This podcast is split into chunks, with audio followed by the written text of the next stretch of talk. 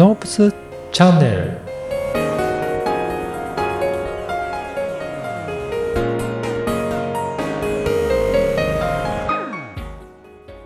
今回も前回に引き続いて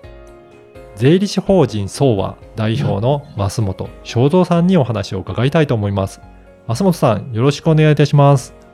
よろしくお願いします。あの前回本当にあの相続対策って事前準備がすごく大切なんだなというお話を、えーしていただいたんですが、あの、今の税理士法人、まあ、やっていくにあたって、いろいろ苦労もされたと思うんですが、あの、まあ、事務所を経営するにあたっては、どういった苦労があって、まあ、今までどういうふうに乗り越えていったか、まあ、そういったお話もいただきたいんですけど、いかがでした、だったでしょうか？そうですね。私も自分でこう開業しまして約もう21年になるんですけども、はい。まあ決してですね、まああの順調に来たわけじゃなくてですね、かなりあの大変な時期がありました。そうなんですね。はい。例えばどういったこと？はい。そうですね。今ではですね、表参道で今20人ほどお事務所スタッフいるんですけどもね、はい。本当は、あの、はい、あの表向きはなんかこう、よほどの、よほどね、なんかこう、成功者のような、まあまあ、そ私は全然そんなことは思ってないですけども、なんかそういうふうにおっしゃる方もいらっしゃるんですけども、全はい然そんなことはなくてですね、うん。もう本当に大変な思いをして、なんとか、なんとかここまで来たっていうのが、あの、実情です。そうなんですね。でも、それだけスタッフの方いらっしゃると、本当に順調に成長されてきたのかなっていうふうにも思うんですけど、例えばやっぱり、えースタッフの方増えてくると、こういった苦労があるっていうところは、なんかありましたかね？そうですね。まあ、私たち税理士というのはですね、まあ、みんなこう、やっぱりこう将来、うん。独立したいという気持ちがあって、逆を目指す人ってのはやっぱり多いんですね。うん。それで、まあ、やっぱりそういう、まあ、こう、業界といいますか。ですので、どちらかといったら私たちは、こう、下積み、うん。もうあの独立するまでは安い給料でうん。下積みをしてですね。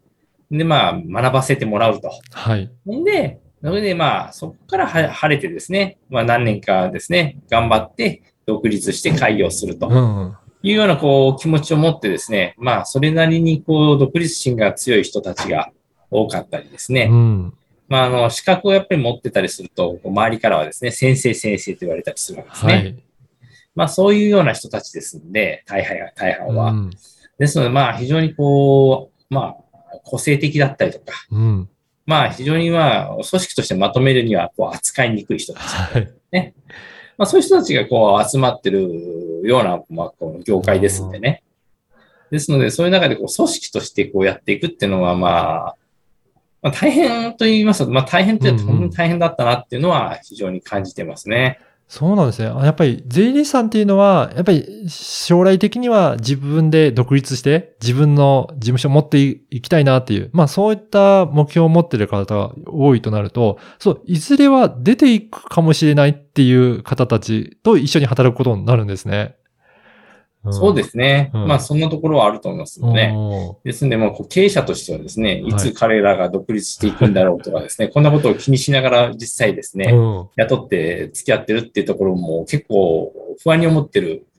代表の所長先生とかはですね、うん。そういう方多いんじゃないかなというふうに思いますね。そうですよね。そうするとお仕事も増えてきたりとか案件も増えてくると、まあそれぞれいろんなお仕事を担当されてると思うので、まあそこもいろいろ気にしながら、えー、どういうふうに引き継いだらいいかとかっていうことを、まあ組織としてまとめていかなければいけないっていう、まあそういった苦労苦労もあるんですね。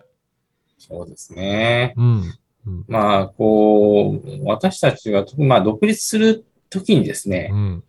担当してるお客さんをこう、一緒に持って行って独立するケースもあったりするんですね。はい。で、こう、お客さんとしては、まあ、その人が担当の人で、長年付き合ってたりすると、やっぱりこう、情もね、当然移ったりしますし、やっぱりこう、相性が良かったりするとですね、独立してからもやっぱりこう、見てもらいたいと、うんそのままの流れでやってもらいたいと思ってる経営者たちの方々を、やっぱり多いと思うんです。はい。ですので、非常にそこがですね、一つの課題なんですね。こう、組織としてですね、や、あの、やっていくにはですね。まあそういったところも何度となく今までですね、はい。えー私も苦労したところがあったりとかですね。うん。まあもう本当にそういう意味では、あの、この税理士事務所をまとめていくっていうのは、うんやっぱりこう、うん、大変だなというのは、未だに思ってますよね。そうですね。やっぱりあの、まあ、雇われてる側と、まあ、そういった経営していく側では、まあ、それぞれ、まあ、違った苦労があるんだなというところも、今のお話から分かったと思うんですが、まあ、あの、この番組は、あのスタートアップの、経営者の方とか、あの、もっとこれから大きくしていきたいなという経営者の方も聞いていらっしゃるので、ぜひ、そういった方に向けてメッセージとして、まあ、経営者としてこういったところを大切にしたらいいよっていうような、何かそういったアドバイスがあればお願いしたいんですが、いかがでしょうか？そうですね。私自身も最初はですね、本当にスタートアップの時は、うん本当にスタートアップの企業さんのお客様がほとんどだったんですね。はい。いろんなあの経営者の方々、スタートアップの経営者の方々も含めて、あの、うんいろいろお付き合いさせていただいた中で、やはりこう最初にこう独立してなさる方っていうのは営業力がある方々が多いのかなっていうのはすごく感じてます。はい。ですので、まあ営業力でこうなんとか会社を伸ばしていくっていうのが一つのスタイルとしてあるのはよくわかるんですけども、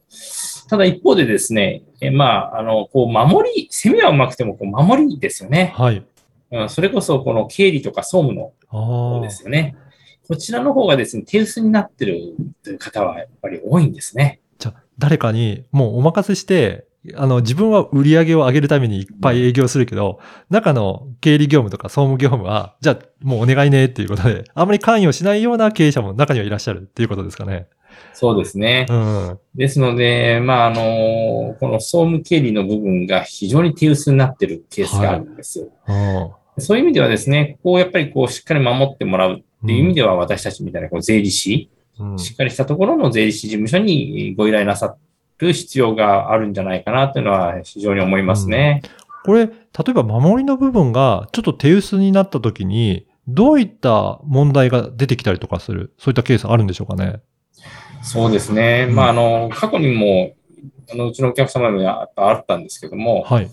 あのーやっぱりこう、経理とか総務の人にいろいろ任せてしまって、はい。例えばもう銀行のですね、通帳だからだとか代表員とかもですね、例えば預けてですね、うん。それを悪用して、で、お金を引き出して横領したりとかですね、はい。そういうこともあったりとかですね。あと、そうですね、あの、まあ、これは逆にこう、経理の人があまりにも、うん。あの、知恵を持った人だったってケースなんですけども、その、まあ、うまく会社をですね、の社長を、まあ、騙してっていうんですかうね。ん。うん、それでまあ、お金を引き出して、自分の個人こ、個人の会社を持っててですね、そちらの方にですね、支払いという形でですね、うん。支払った形にしてですね、まあお金を横領してたりとかですね、まあそういうケースもありましたし、はい。まあいろんな意味でですね、あの、本当にあの、営業型の方っていうのうは、ん。本当経理のこととか、あんまりどうしてもですね、うん。あの、関与されてない方が多いんで、なるほど。そういったところはですね、あの、しっかりこう、税理士事務所の方でもですね、もちろん税理士事務所の方では、あの、限界もあります。はい。あと、後で分かることもあって、うん。あっても、事前にそれを防ぐっていうのはなかなか難しいところもあるんですが、少なくともですね、そういったケースは、まあ、税理士事務所はちゃんとですね、チェックをしてたりすると、うん。まあ、まあ、あのね、後ででもちゃんと発覚したりとか、場合によっても本当に未然に防ぐこともできたりとかしますのでね、そういったようなところとお付き合いされることをやはり、うん。私はお勧めしたいと思いますね。そうですね。あの、本当に一人だけで任されてると、まあ自分だけでできちゃうことがあると思うんですが、まあそういった税理士事務所の方が見てるとなると、なかなかそういった大胆なことってやりづらくはなると思うんで、そういった意味でも防止の効果もあるかもしれないですね。そうですね、その通りですね。うん牽制の力が働きますうんん、でね。うん、うん。なので、ぜひ、あのーまあ、影響力強くて、えーいろいろ売り上げ伸ばしてる会社さんもいらっしゃると思いますが、やっぱり攻めの部分、周り盛りの部分、そういったバランスはすごく大切なのかなというのは、今の増本さんの話からも、えーいろいろ参考になったと思います。